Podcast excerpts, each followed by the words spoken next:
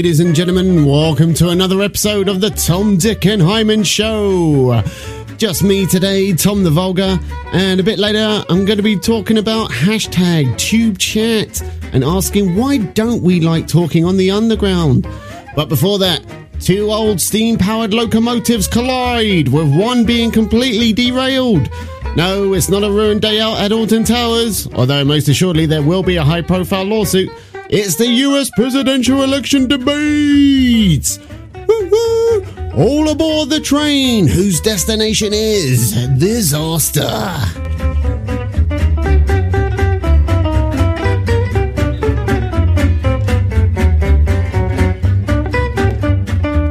Oh boy, ladies and gentlemen. Yeah, Hillary versus Trump. The debate. So just going through this pretty quickly. I think Hillary had a very strong performance. She came off as pretty much, you know, like a statesman, as you would hope of the president. And she kept her cool in the face of being spoken over repeatedly by Trump. She gave clear and concise answers, although they were obviously prepared answered, but still, she got in a few zingers on old Trump, who by comparison was just completely bombastic, chaotic, he was just like a scattergun. He was just all over the place. Although, uh, having said that, he did get off to a good start. I'd say the first half an hour, first 35 minutes or so, he was probably beating Hillary. And then about an hour into it, he just started to fall apart completely. And of course, it was a 19 minute debate. So you can't only do well in the first half hour and then fuck up the next hour. And uh, it was woman problems that were kind of, it was woman problems that were Trump's downfall on this one. And uh, just quickly, after the debate, after the debate, Trump gave really kind of lame excuse for uh, his bad performance by saying, "Oh, it was the microphone. The microphone was broken." And uh, yeah, one of the big talking points in the media coming out of this debate was Trump sniffing, just incessant sniffing. And uh, so Trump blamed it on a bad microphone. But let's be frank here. Let's be honest. That's a lame excuse for why he had such a bad performance. The real culprit here is the fact that Trump just did not prepare for these debates at all, and it showed. So Lester Holt, our host slash moderator for this debate, he kicked us off on the economy and job creation. And uh, Hillary, she adopted a very kind of Bernie Sanders esque stance on this one. Her rhetoric included things like the backing of profit sharing schemes, and she said she was going to levy high tax rates against America's highest income earners. First, we have to build an economy that works for everyone, not just those at the top. That means we need new jobs, good jobs, with rising incomes. I want us to invest in you. I want us to invest in your future. That means jobs in infrastructure, in advanced manufacturing, in innovation and technology, clean renewable energy, and small business, because most of the new jobs will come from small business. We also have to make the economy fairer. That starts with raising the national minimum wage and also guarantee, finally, equal pay for women's work. I also want to see more companies do profit sharing. If you help create the profits, you should be able to share in them, not just the executives at the top. And I want us to do more to support people who are struggling to balance family and work. So, uh, pretty good stuff there from Hillary. Like the sound of that. Would have liked to have heard a little bit more on things like trade unionism and co ops and things like that. But pretty, pretty good if you ask me. By comparison, Trump, he just simply suggested lowering the corporate tax rate from 30% down to 15% in order to create jobs. And he also threatened the use of economic tariffs, trade tariffs on foreign exports in order to be able to renegotiate trade deals that are better for America. Trump playing the wealth creation card there, that it takes wealthy people to create wealth. So in turn, Hillary attacked Trump's wealthy upbringing, his silver spoon in mouth upbringing, and she bigged up her middle class childhood. Her, it's a shame she's not the son of a bus driver, isn't it? So she attacked Trump's policy, calling it trumped up trickle down. And uh, I think Hillary expected, when she said this, I think she expected the audience to give out a big laugh, and there was just no reaction whatsoever. It bombed big time, but no matter. She made her point. Trump fired back by suggesting Hillary has spent 30 years in Washington making bad deals and bad decisions. And it's only now, after the rise of Bernie Sanders and Donald Trump, that she's changing her tune. Trump blamed politicians like Hillary Clinton for working class and middle class America's woes. But in all fairness to Secretary Clinton, when she started talking about this, it was really very recently. She's been doing this for 30 years. And why hasn't she made the agreements better? The NAFTA agreement is defective just because of the tax and many other reasons, but just because of the fact. Secretary Clinton and others, politicians, should have been doing this for years, not right now because of the fact that we've created a movement. What's happened to our jobs and our country and our economy generally is look, we owe $20 trillion. We cannot do it any longer, Lester. And on top of that, he said this. Just ask you this. You've been doing this for 30 years. Why are you just thinking about these solutions right now? For 30 years you've been doing it, and now you're just starting to think of solutions. Well, actually, I will bring, excuse me, I will bring back jobs. You can't bring back jobs. Well, actually, um, I have thought about this quite a bit. Yeah, for 30 and years. I have, uh, well, not quite that long. Trump firing back there. All guns blazing. Like I say, he did have a good start. This is the sort of rhetoric that will resonate well with working class and middle class Americans. So Trump's doing all right here. Trump's playing his I'm a Washington outsider card here to good effect, I might say. That's also going to go down well with the public. This the idea that listen, I'm I'm not a corrupt politician. I'm I'm something else. We'll play a little example of what I mean here. Typical politician, all talk, no action, sounds good, doesn't work, never going to happen.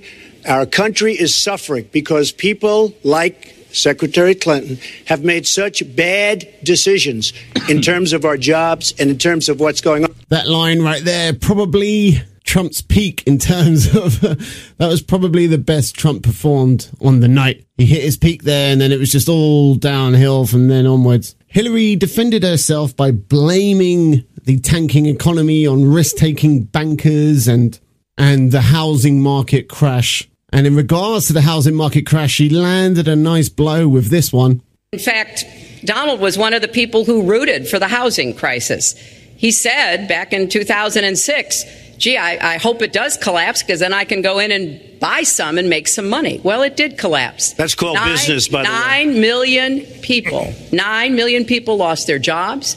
A good attack there from Hillary. It's definitely something that the public are going to view as like, oh, wow, Donald, man, whoa, what a piece of shit. But I'll be honest, like Trump said, it's good business. To be able to see that the housing market was an inflated bubble and therefore to know that it is eventually going to burst and to be prepared to buy up the cheap property that would come as a result of that. I don't think that's really beyond the pale. That, like Trump says, that is kind of just that's good business. You know, you can't really hold that against him. So when it comes to job creation, Hillary's grand idea is that as president in her first term, she would commit several million, billion, maybe even trillion dollars for government investment in renewable energies, particularly solar panels, believing she could create 10 million jobs. And in regards to renewable energy, she hit Trump with this jibe about global warming. Because we will be making investments where we can grow the economy. Take clean energy. Some country is going to be the clean energy superpower of the 21st century. Donald thinks that climate change is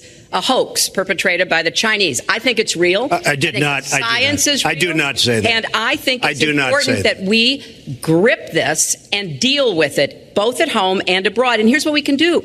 We can deploy a half a billion more solar panels. We can have enough clean energy to power every home. We can build a new modern electric grid. So Hillary dealing a blow there to Trump over with the accusation that he said global warming was invented by China. Now, did Donald Trump actually say that?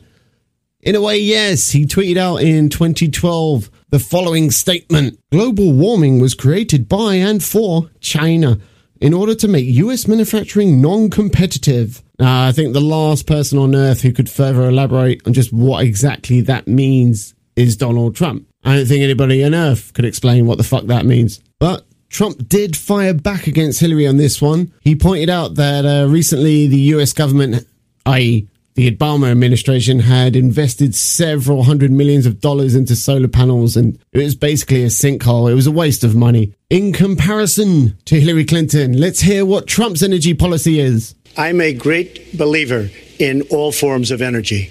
Okay, so yeah, Trump's energy policy. Everything. Shades of Sarah Palin's response to the question of what newspapers do you read? Oh, I, I read all of them. Oh, wow. That's kind of impressive. It takes a lot of time. Yeah, yeah, you know, I'm amazing. So Trump was actually right there to question Hillary's policy in terms of how many jobs she thought she could actually create. But he went on to reveal that he has absolutely no energy policy of his own. He's, oh, fuck's sake. What is he doing? Next up, in the debate, the topic of trustworthiness and integrity. Now, on this front, Hillary, of course, brought up the fact that Donald Trump still hasn't released his tax returns, insisting he was hiding something, something along the lines of a possible conflict of interest, perhaps. And uh, Trump made a gaffe when it came to Hillary's shocking revelation. Or maybe he doesn't want the American people, all of you watching tonight, to know that he's paid nothing in federal taxes because the only years that anybody's ever seen were a couple of years when he had to turn them over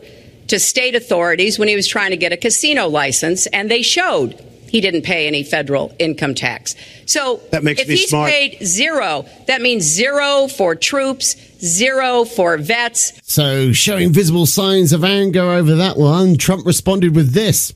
I will release my tax returns against my lawyer's wishes when she releases her 33,000 emails that have been deleted. As soon as she releases them, I will release. I will release my tax returns, and that's against my lawyers. They say don't do it.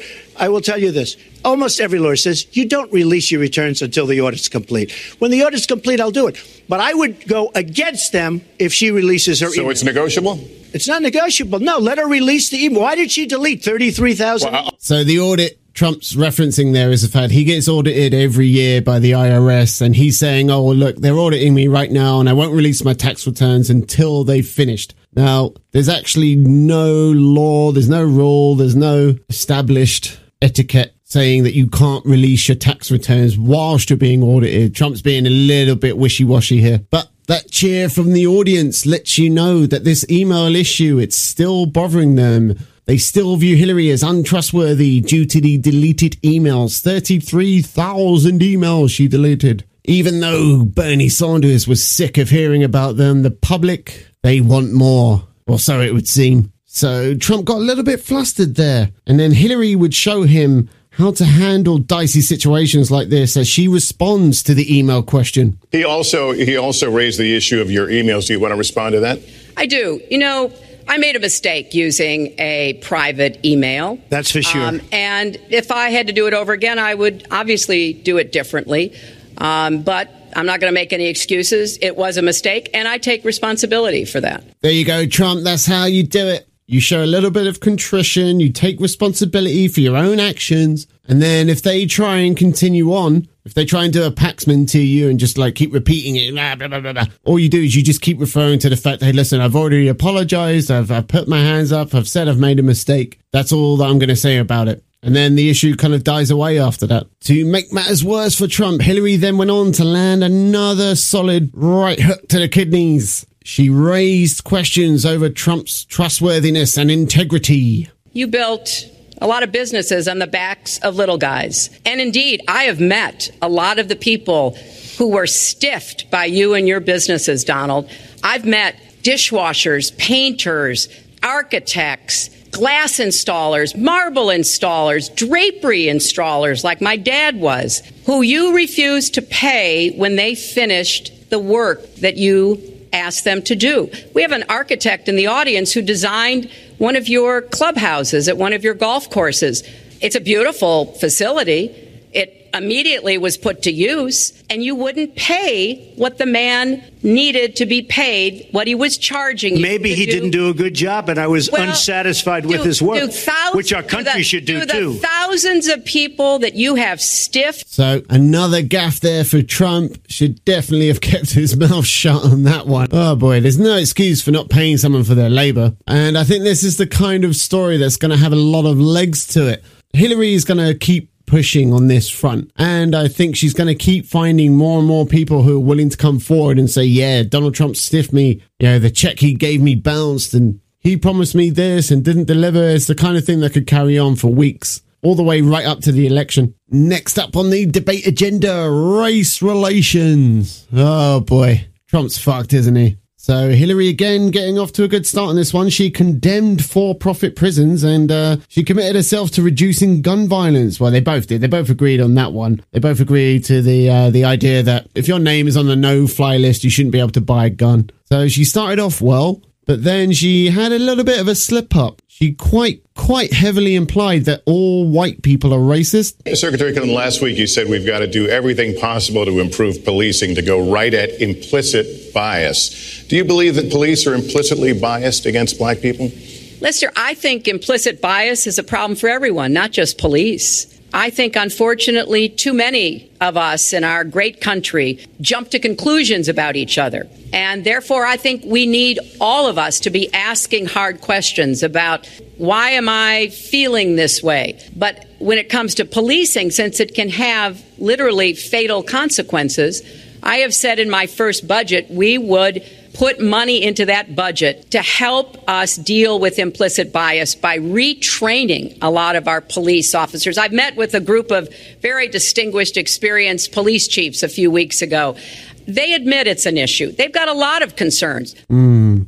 Can't help but feel Hillary probably hurt herself there as, I mean, she's painting with broad strokes, which is akin to Donald Trump. I mean, obviously the difference is she's doing it with benevolent intentions. She's trying to say, "Hey, look, I'm I'm the bad one. I'm the one who has failings because I'm white." What she said there about racial sensitivity training, I mean, that's basically what she was getting at. The whole kind of uh, re-education thing. Problem with the line about racial sensitivity training and things of that ilk is that um, in Britain these schemes have been on the radar for maybe the last 10, 15 years, but in America they've been around for 20, 25 years.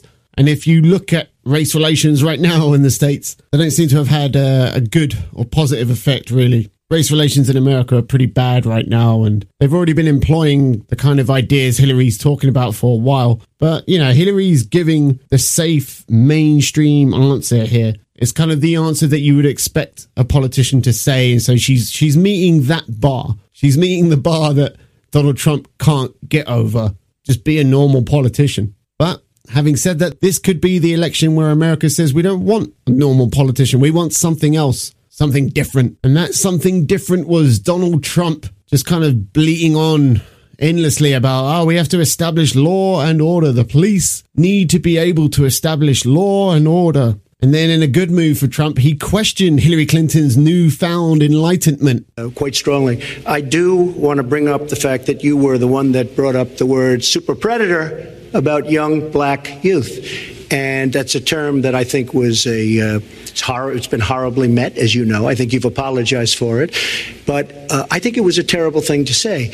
So Trump did well there to remind Hillary of her checkered past when it comes to the racism issue, but he kind of squandered it though. He didn't let that settle. He didn't let it lie in the audience's brain for a little while. He kind of he has a very bombastic, chaotic, chaotic style when it comes to debates, and so he didn't let that one sink in. He didn't let that one sink in because he swiftly moved on to what turned out, what turns out to actually be quite a controversial subject in regards to policing in New York City. And when it comes to uh, stop and frisk, you know, you're talking about taking guns away. Well, I'm talking about taking guns away from gangs and people that use them. And I don't think I really don't think you disagree with me on this. If you want to know the truth, I think maybe there's a political reason why you can't say it, but I really don't believe in New York City. Stop and frisk. We had 2,200 murders, and stop and frisk brought it down to 500 murders. 500 murders is a lot of murders. Hard to believe. 500 is like supposed to be good but we went from 2,200 to 500, and it was continued on by Mayor Bloomberg, and it was terminated by current mayor. Stop and frisk was ruled unconstitutional in New York because it, it largely singled out black and Hispanic young men. No, it, you're wrong. Uh, it went before a judge who was a very against police judge. Uh, it was taken away from her, and our mayor our new mayor refused to go forward with the case. They would have won an appeal. If you look at it, throughout the country, there are many places. The, the argument is that it is it's a form of racial profiling. No, the argument is that we have to take the guns away from these people that have them and that are bad people that shouldn't have them.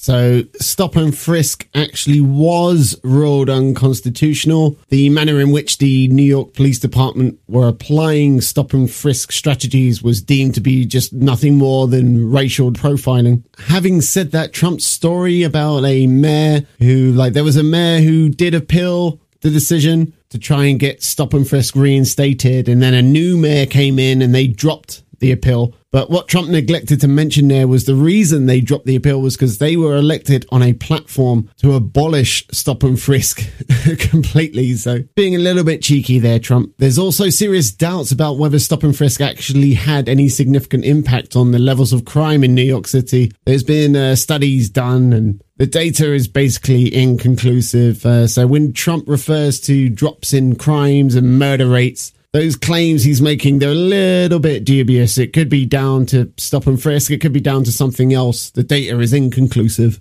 But when Trump bangs on about law and order and talks about stop and frisk, this is one of those occasions where the, the people saying that Trump's a fascist and blah, blah, blah, they, they kind of have a leg to stand on. He does sound a little bit like a fascist when he's saying, establish law and order. Give the police the powers they need to establish law and order. Trump brought it back a little bit towards the end, though. Uh, look, the African American community has been let down by our politicians. They talk good around election time, like right now, and after the election, they said, See you later, I'll see you in four years. The African American community, look, the community within the inner cities has been so badly treated. They've been abused and used in order to get votes by Democrat politicians because that's what it is. They've controlled these communities All right. for up to 100 years. Mr. Trump, let me. Well, I- unbroken. I- I do- and, and I will tell you, you look at the inner cities, and I just left Detroit, and I just left Philadelphia, and I just, you know, you've seen me. I've been all over the place. Uh, you decided to stay home, and that's okay. But I will tell you, I've been all over, and I've met some of the greatest people I'll ever meet within these communities, and they are very, very upset with what their politicians have told them and what their politicians have done. That was pretty good there from Trump. That was a good line playing the whole Washington outsider, I'm not a typical politician card again, which is to Trump's benefit. Unfortunately, whatever gains he made during this race relations segment, he completely lost as Hillary would bring up the unkillable issue of birtherism. Yes, that's right. We're still talking about whether or not Barack Obama was born in the United States. Trump has absolutely no idea how to just put this one to bed for good. He just doesn't know how to kill it off. And uh, bear in mind, Hillary already showed Trump how to deal with dicey issues like this. Let's see if Trump learned anything. And you question his legitimacy. In the last couple of weeks, you acknowledge what most Americans have accepted for years the president was born in the United States. Can you tell us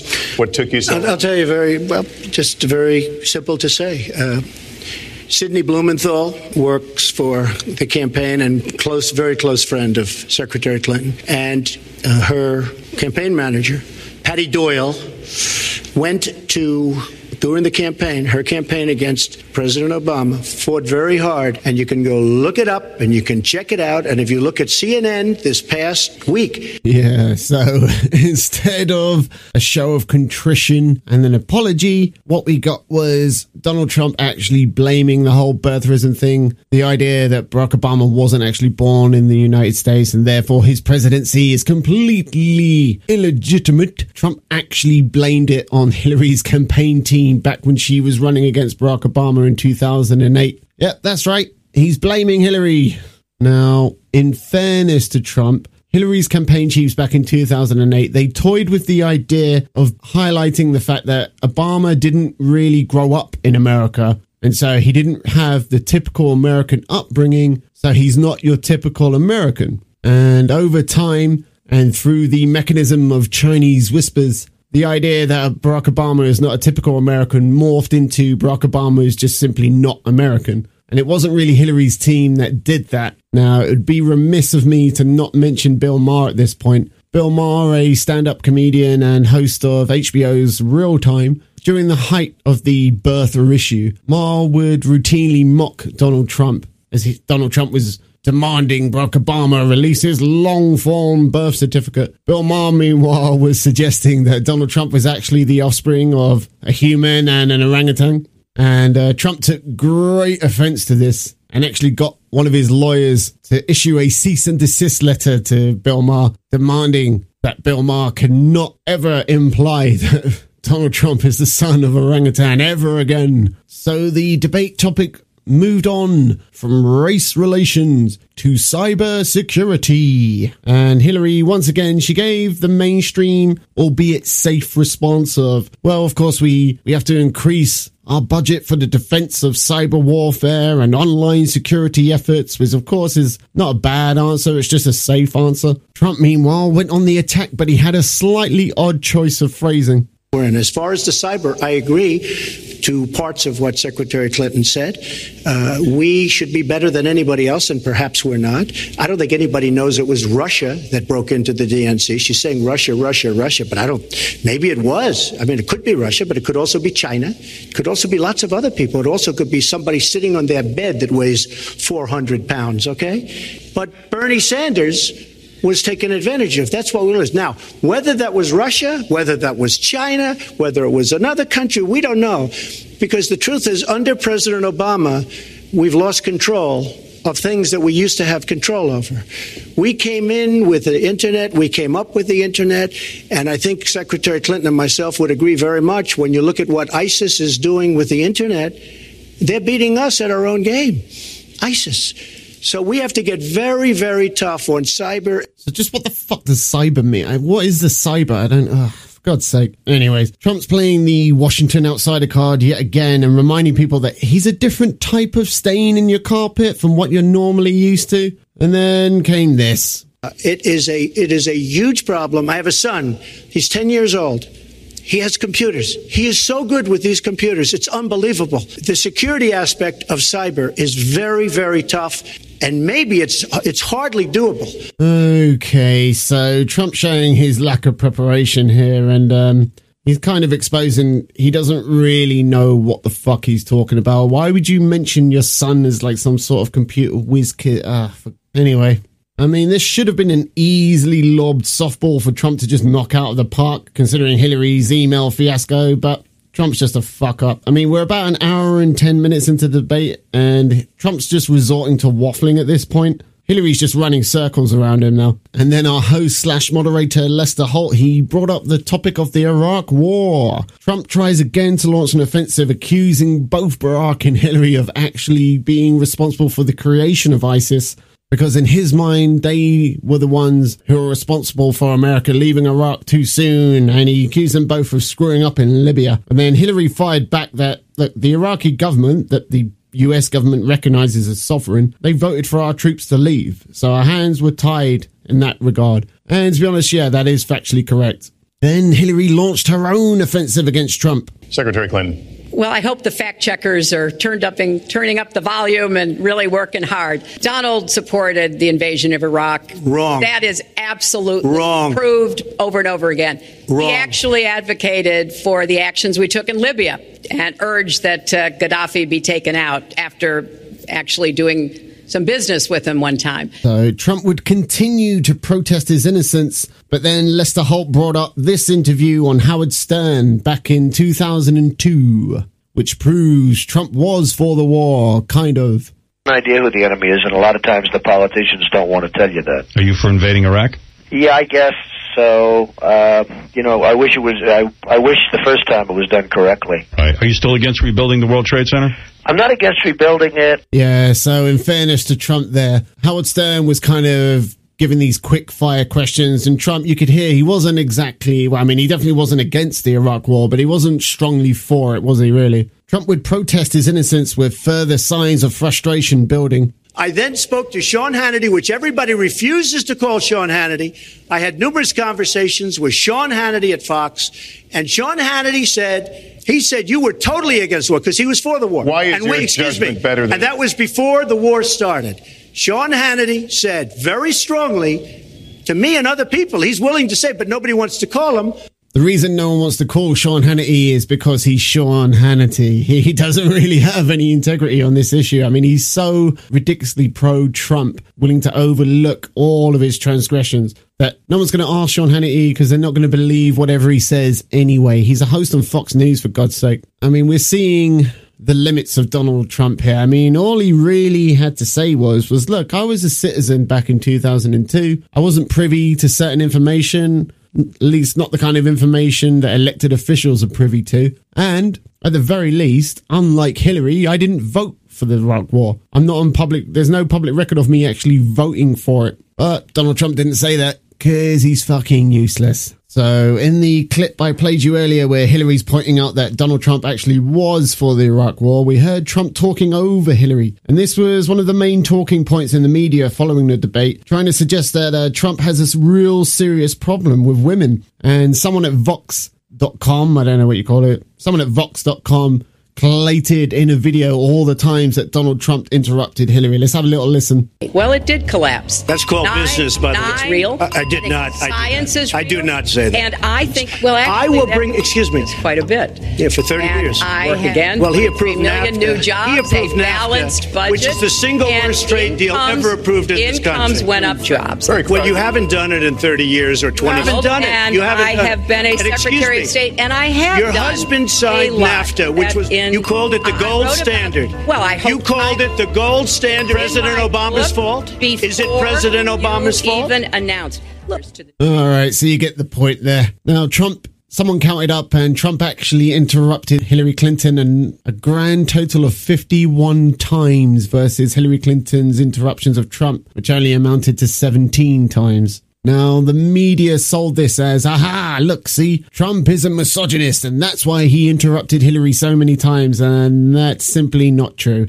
If you actually go back and look at the Republican primary debates, you'll see that Trump interrupts pretty much everyone, regardless of gender or even who they are. Even if there's someone who's touted as the future of the Republican Party, or even if the son of a former president and the brother of a second former president. He's going to talk over you. That's what Trump does. That's what brought Trump to the dance. That's the horse he rode in on, and it's going to be the horse he rides out on. And to exacerbate Trump's woman problem, Hillary dug up some dirt on Trump from the world of Miss Universe. But this is a man who has called women pigs, slobs, and dogs, and someone who has said pregnancy is an inconvenience to employers, who has said said, women don't deserve equal pay unless they do as good a job as men. And one of the worst things he said was about a woman in a beauty contest. He loves beauty contests, supporting them and hanging around them.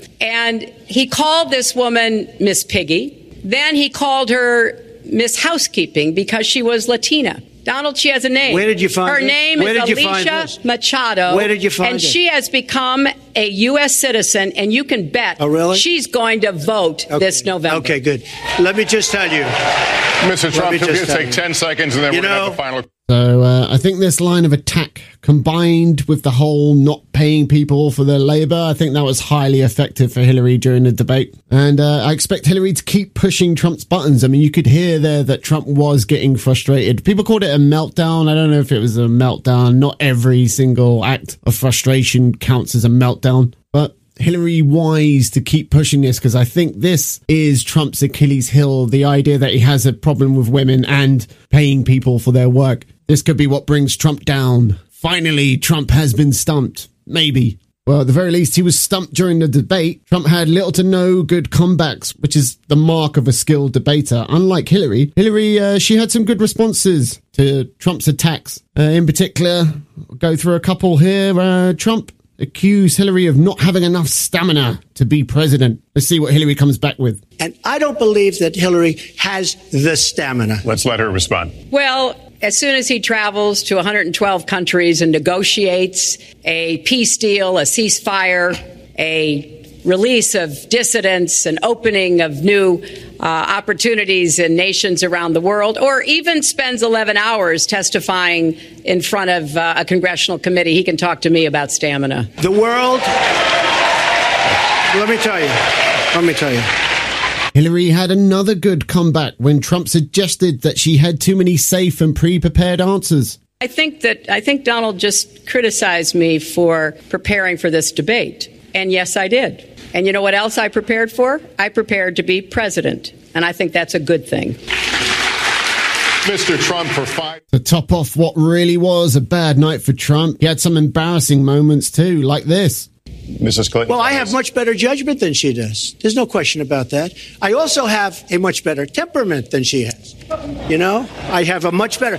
She spent, let me tell you, They're not buying it, Donald. They're not buying it. That's what that laughter meant, just in case you couldn't tell. So, to sum up, it was a bad night for Trump, and it's looking like Hillary is the next president of the United States. The next televised debate is going to be on October 9th, and uh, I'd say most definitely Trump needs to do a hell of a lot better.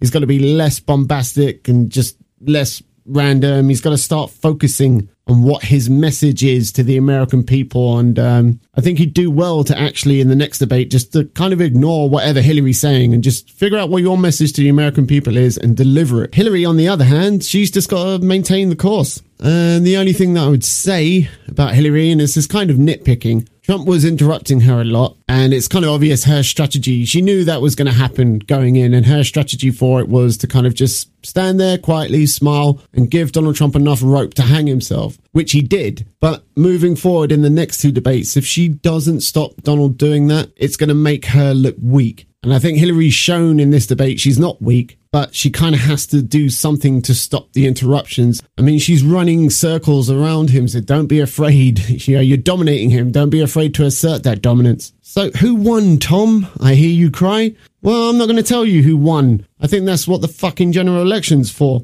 I mean, what better way to objectively decide who won the debates than to have a national election about it? So, whoever wins the election, they won the debates, obviously. And I've got to say, this kind of exemplified why I really do hate TV debates. They're ruinous to political discourse. And uh, the reason I'd say that is that they tend to just turn into stump speeches and there's no real back and forth. We've got a little bit of back and forth in this debate, but not a hell of a lot, to be honest. They were both just kind of making stump speeches. And TV debates, they, that's the kind of the case with TV debates. They're always light on policy discussion. And so, in effect, they just become glorified popularity contests. My personal preference would be to do away with TV debates, but to still have radio debates on the proviso that there's no live audience there. And the reason I say that is you don't want to give politicians a gallery that they can play to, as that's what enables the cult of personality in the first place. And, uh, you know, political discourse, it shouldn't be about personalities. It shouldn't be about who looks good. It should be about who has the better policies, the better ideas. And that's why I'm not a big fan of TV debates. I mean, they're good for TV ratings and creating a spectacle, so maybe they make for good conversation on your commute to work.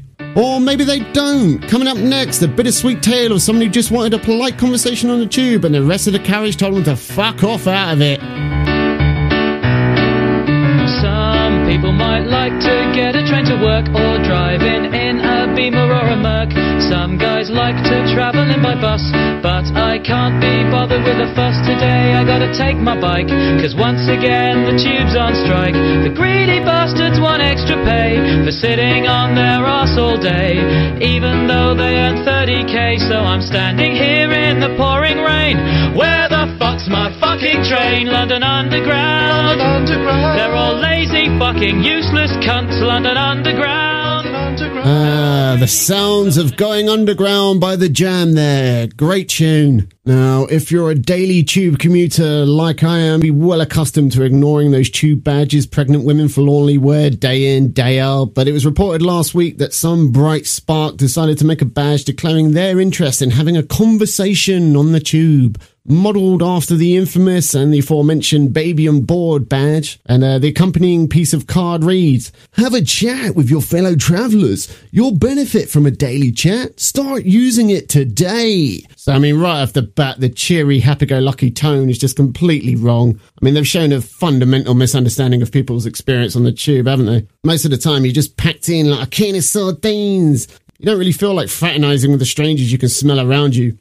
I mean, your commute to work is not a social event. It's a quiet time to reflect on how much you hate your fucking life, to be spent pining over your ex girlfriend. It's not a fucking dinner party. So, of course, there was immediate backlash to the badges once Londoners with an internet connection got the chance to tweet their displeasure at what is really a well intentioned but quite frankly stupid idea. Let's read out some of those tweets. Jeremy Vine states, wait, that's the Jeremy Vine of uh, BBC Radio 2 fame. He's got that little blue verified tick next to his name. Anyway, he says, anyone comes near me, one of these, I'm out the window. Another Twitter user writes, try me, go on, I fucking dare you. Try me and watch what happens.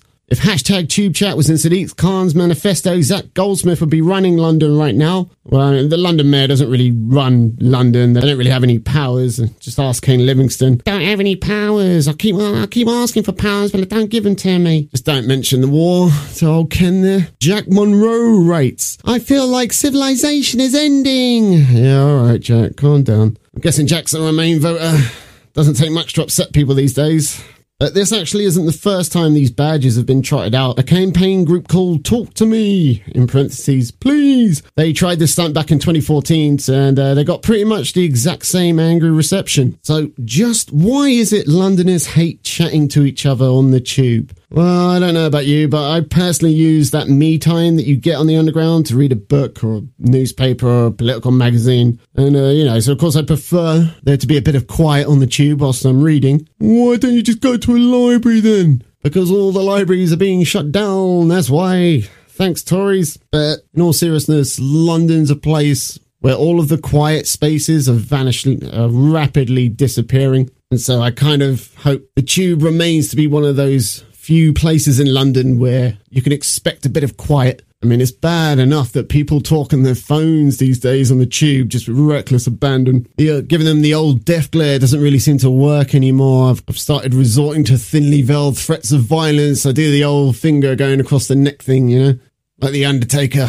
But as much as we enjoy the quiet time we get on the tube in London, I think Londoners actually quite like the fact that we're all piled in on top of each other and it's such an overcrowded city that you just you kind of you just blend into the background no one really notices you unless you're you know a bit of a freak or you're a vagrant and then people notice you but pretend they haven't noticed you i mean the only time I ever want to hear someone talking on the London Underground is when someone's being, you know, that passive aggressive with the old, Can you move down, please? Can you move down the carriage, please? Other people are trying to board the train.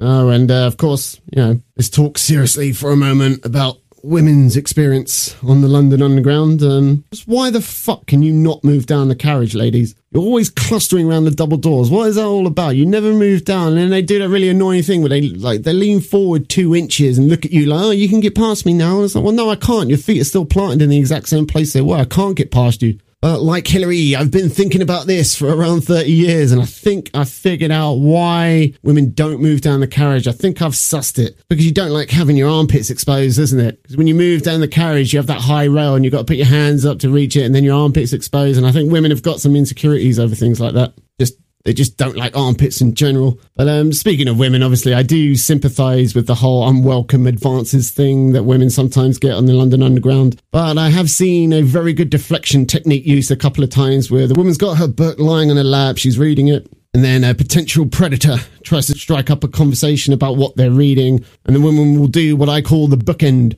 She raises the book slowly upwards by eye level so the predator can't maintain eye contact anymore. It's actually quite a nice, subtle way of telling someone to fuck off, isn't it? You'll feel empowered when you tell a man to fuck off. Start using it today.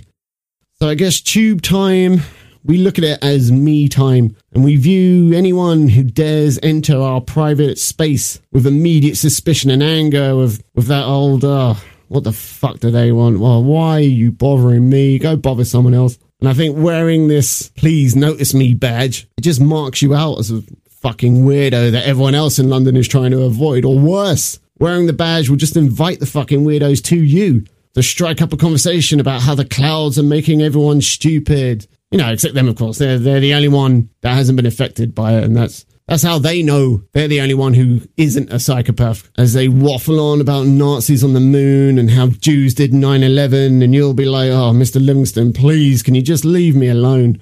For fuck's sake, leave the Jews alone too.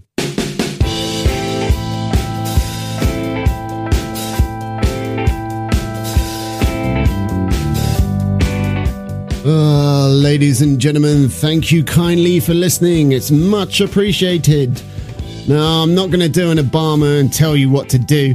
Just quickly, actually, can we stop with this whole wasted vote thing that Barack was going on about? A vote for a third party candidate is a plus one for that candidate. It's not a plus one for Trump or a minus one for Hillary or any of that bollocks.